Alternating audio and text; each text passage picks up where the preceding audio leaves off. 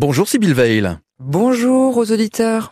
Bienvenue dans le Macbédia. On avait envie de vous écouter à propos de la sortie de votre essai paru aux éditions de l'Observatoire. Au commencement était l'écoute, avec comme sous-titre En finir avec la société du défouloir. Vous trouvez que notre société évolue vers euh, l'outrance permanente, Sybille Veil? Alors j'ai voulu mettre des mots sur euh, quelque chose que je constate et je pense que on est nombreux à le constater, de, de ressentir comment la virulence qui s'est d'abord développée sur les réseaux sociaux s'est progressivement propagée à d'autres sphères sociales euh, que ce soit dans les médias, que ce soit euh, dans certaines arènes politiques, que ce soit parfois dans la rue aussi. Et c'est ce que j'ai voulu décrire en parlant de société du défouloir. Alors je sais, euh, je suis sûr que nos auditeurs qui nous écoutent euh, connaissent l'histoire de Pinocchio. Pinocchio, à un moment donné, est attiré vers l'île au plaisir, où mhm. euh, tous les excès sont permis. Il peut fumer, il peut boire, il peut jouer sans limite. Et qu'est-ce que ça nous apprend? Ça nous apprend que l'excès, loin de nous libérer, nous a servi. Et ce qu'on voit aujourd'hui, notamment sur les réseaux, dans des médias aussi où on peut tout dire, on peut créer, et eh ben qu'on est dans l'excès permanent que quelque part, au lieu de nous libérer, au lieu de nous rendre plus heureux, au contraire, ça a des effets destructeurs sur la société. Ça fragmente. Euh, y a, les modérés ne sont pas écoutés. Euh, on a du mal euh, à se parler pour chercher à se comprendre. Euh, souvent, plutôt que de débattre des sujets de fond, on attaque les personnes qui parlent. Donc c'est ça que j'ai voulu décrire quand je parle de société du défouloir. C'est celui qui crie le plus fort qui gagne? Malheureusement, c'est celui souvent qui crée le plus fort. Euh, et c'est justement euh, tout ce que j'essaie de prendre euh, de revers dans mon livre en disant qu'on croit souvent que c'est celui qui s'écrit le plus fort, c'est le plus grand orateur, euh, qui est le meilleur, et qui voilà, qui est admiré et qui qu'il faut suivre, alors qu'en fait l'écoute développe un pouvoir qui est souvent sous-estimé et souvent dévalorisé. Or, celui qui écoute, c'est aussi celui qui est capable de comprendre les arguments de l'autre. C'est celui qui est donc ensuite capable de dialoguer, peut-être sans doute mieux encore de convaincre et en tout cas de façon certaine de créer du lien avec les autres. L'écoute, ça permet tout ça. Vous dites d'ailleurs, euh, écouter, c'est d'abord se taire ben, ça montre que pour pour engager un dialogue, il faut d'abord commencer par euh, prendre un moment de recul, de réflexion, et tout nous pousse aujourd'hui à l'accélération. Je sais pas si vous avez, euh, euh vous êtes comme beaucoup de nos auditeurs, j'imagine, avec des push sur votre téléphone, des euh, messages qui arrivent sur les réseaux, mhm. des difficile mails qui arrivent. C'est difficile de se concentrer, c'est difficile de résister au fait de répondre, difficile de résister au fait de surréagir. Or, tout nous pousse en permanence à réagir très vite et ça développe voilà une sorte euh, de société de plus en plus émotionnelle, de plus en plus surréactive. Par exemple, sur les réseaux, chaque jour, il y a une polémique, une indignation. C'est une indignation de 24 heures, une indignation en circuit court et tout le monde réagit. Euh, c'est euh, souvent la colère, les, les messages les plus haineux qui sont mis en avant, au lieu de mettre en avant ceux qui ont de la modération, de la réflexion. Et l'écoute permet ça, permet d'apporter plus de modération et plus de qualité dans les échanges. Alors c'est vrai que vous en parlez beaucoup hein, des réseaux sociaux dans votre livre au commencement était l'écoute. Vous pensez que les réseaux sociaux ont provoqué ça ou ne font que mettre en valeur ce qu'on a au plus profond de nous-mêmes finalement? C'est facile tout ça ah, c'est une bonne question, une bonne manière de dire les choses. Au début, on pensait que les réseaux allaient permettre de euh, donner une égalité de parole à tout le monde. D'ailleurs, euh, c'est très intéressant de voir ce qui s'est passé au moment du début du mouvement des Gilets jaunes, dont on fête quasiment les cinq ans jour pour jour en ce moment. On avait l'impression que des gens qui n'étaient pas écoutés euh, pouvaient pour la première fois s'exprimer, revendiquer, se mobiliser et être audibles. Or, ça, ce n'est pas l'écoute véritable. Et on voit que les réseaux, au contraire, ont un prisme déformant, une sorte de mécanisme insidieux, ce qui est à la manière dont ils sont construits, des algorithmes qui privilégient euh, ce qui fait du buzz, euh, ce qui clash, ce qui kiffe. Pourquoi? Parce que c'est ce qui attire le plus, en effet, euh, souvent le regard. Et pour nous obliger à rester attentifs le plus longtemps possible, on nous met sous les yeux les messages souvent qui sont les plus haineux, les plus radicaux, parce que c'est ceux qui attirent spontanément plus facilement Et je pense qu'il faut aller à contre-courant de cette facilité que je décris comme étant l'économie du buzz. Et on le retrouve aussi dans certains médias, c'est-à-dire que euh, c'est beaucoup plus facile d'attirer l'attention en clivant, que euh, en développant euh, une réflexion, euh, un débat contradictoire apaisé, et qui pourtant est bien plus utile à la société et à la capacité à créer ensemble des solutions collectives face au face à ce à quoi on est confronté comme difficulté dans le quotidien. Sybille Veil, notre invitée dans le Mag Média de cette semaine. Au commencement était l'écoute. Cet essai que vous publiez aux éditions de l'Observatoire. Euh, vous disiez, Sybille Veil, euh, on est dans une espèce de, de, de, de fleuve, de mer, d'informations. On est sursollicité. Et vous prenez l'écoute. Comment on retrouve l'écoute selon vous aujourd'hui? Alors ce que vous décrivez est très juste. On n'a jamais été autant sollicité par euh, différents médias, ce qui se passe sur les réseaux, euh, les push, les informations qui viennent. Et pourtant, euh, à quoi ça conduit? Plus plus plutôt que de conduire à une société où on se sent plus informé, plus en maîtrise, au contraire, euh, on est face non plus à ce que les Français décrivent comme étant euh, euh, difficile, mais complexe. Et quelque chose de complexe, ça veut dire que vous ne savez pas comment l'aborder.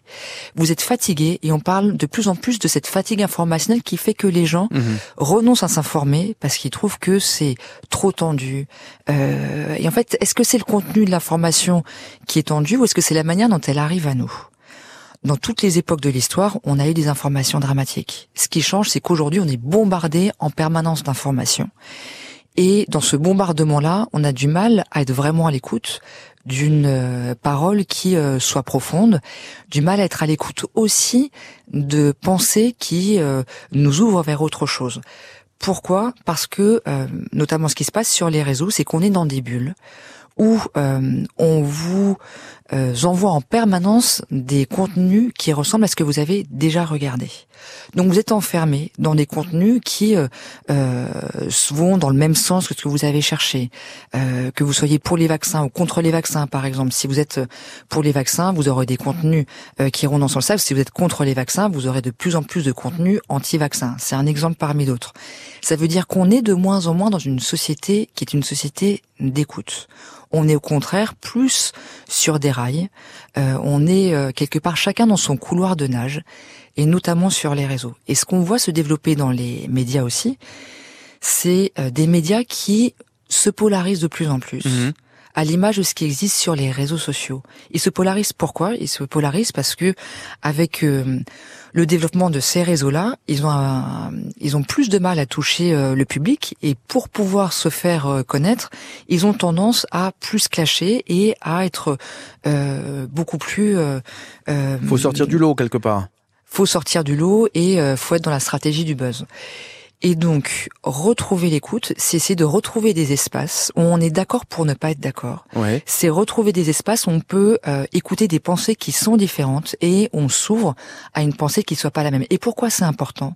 Parce que l'écoute apporte quelque chose que n'apportent pas les autres rapports au contenu. Il y a beaucoup d'études euh, sur ce que peuvent, ce à quoi peut conduire l'excès d'écran. La fatigue, la difficulté à s'endormir, euh, la, difficulté à se concentrer.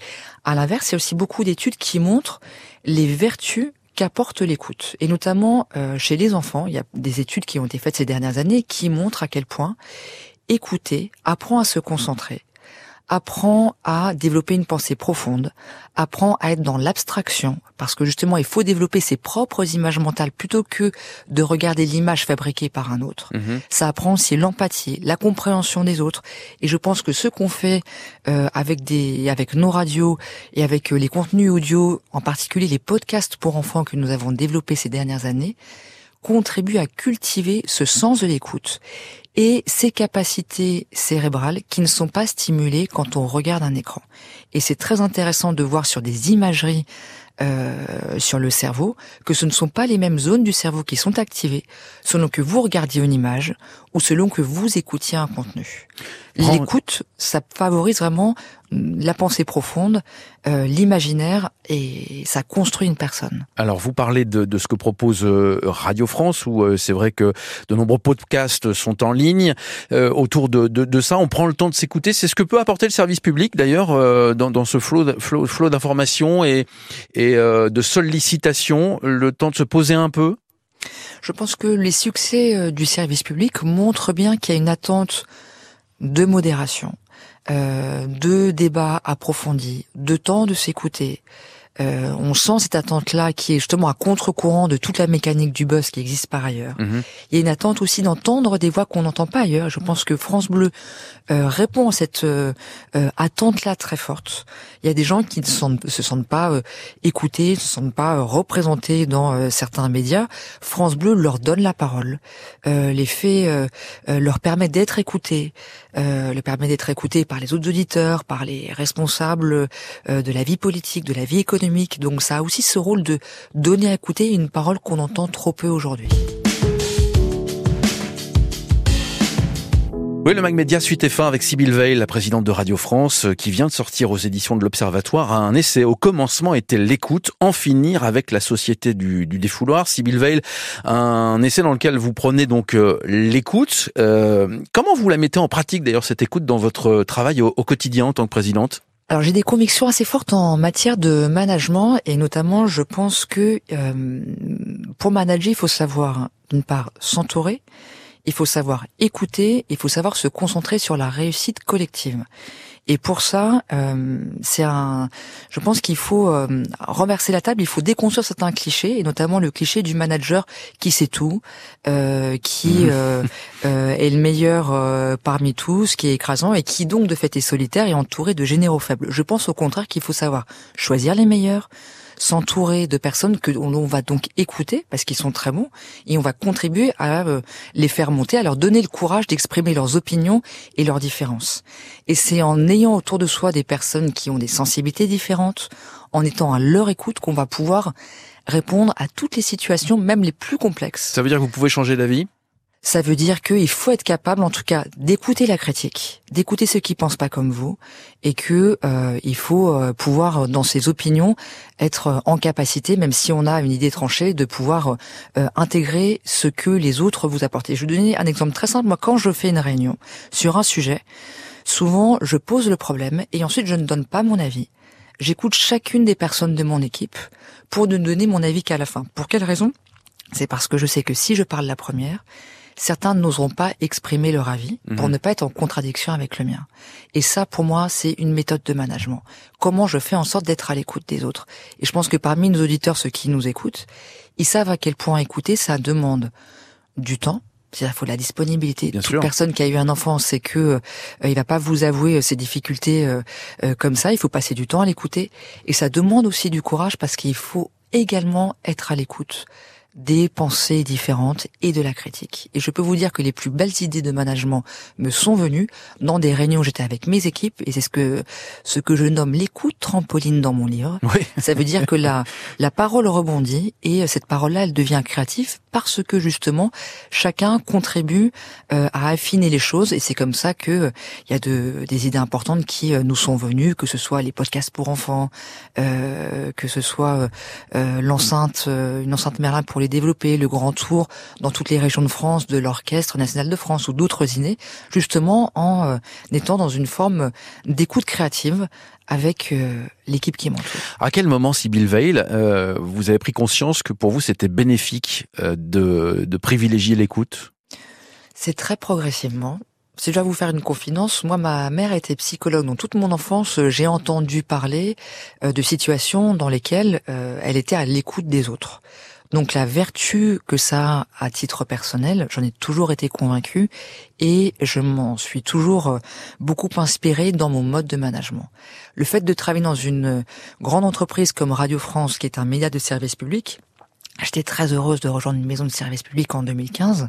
Aujourd'hui, je suis encore plus fière d'être dans une maison qui cultive le sens de l'écoute, parce que je suis persuadé que c'est ça dont la société a besoin aujourd'hui. Sybille Veil, pour terminer, je rappelle que vous êtes la présidente de, Radio France, et vous les donnez d'ailleurs dans votre essai, hein, dans votre livre Au commencement était l'écoute, si vous aviez euh, trois conseils à donner à ceux qui nous écoutent, justement, pour retrouver le plaisir d'écouter, de découvrir. Je pense que le hum, premier conseil le plus important, c'est de retrouver la maîtrise de son temps. Euh, on est euh, beaucoup de personnes sont dans une relation d'addiction aux écrans et euh, ne mesurent plus le temps qui passe à regarder leur écran. Et malheureusement, en faisant ça, souvent ça déteint sur leurs enfants. Or, l'une des premières discriminations à côté euh, euh, de l'environnement euh, familial, c'est qu'est-ce qu'on fait du temps de loisir reprendre du temps pour écouter, euh, écouter des contenus qui euh, euh, vont développer l'imaginaire, c'est aujourd'hui une nécessité pour les enfants. Donc reprenons, faisons du temps libre une grande cause nationale. Je pense que ça, c'est un appel que j'aimerais faire passer parce que ça me paraît être une priorité aujourd'hui, mhm. à la fois pour les adultes, mais aussi pour les enfants, puisque les comportements des adultes déteignent aussi forcément sur les enfants.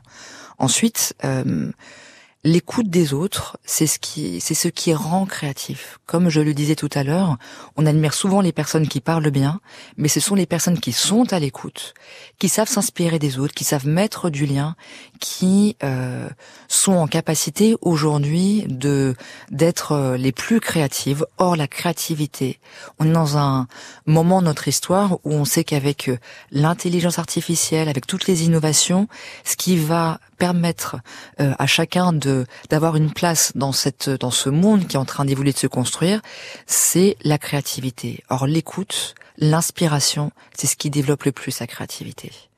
Euh, c'est pour moi euh, voilà deux, deux raisons très importantes d'être dans l'écoute. et la troisième, c'est que pour faire société, il faut arriver à écouter des pensées qui sont différentes, arriver à s'ouvrir à d'autres, écouter des débats où les gens échangent pour construire ensemble et pas pour être simplement dans la posture. Et donc j'appelle à une société de l'écoute. Merci beaucoup Sybille Veil, présidente de Radio France. Je rappelle le titre de votre livre, de votre essai. Au commencement était l'écoute, en finir avec la société du défouloir. C'est le sous-titre aux éditions de l'Observatoire. Merci à vous, à bientôt. Merci, à très bientôt.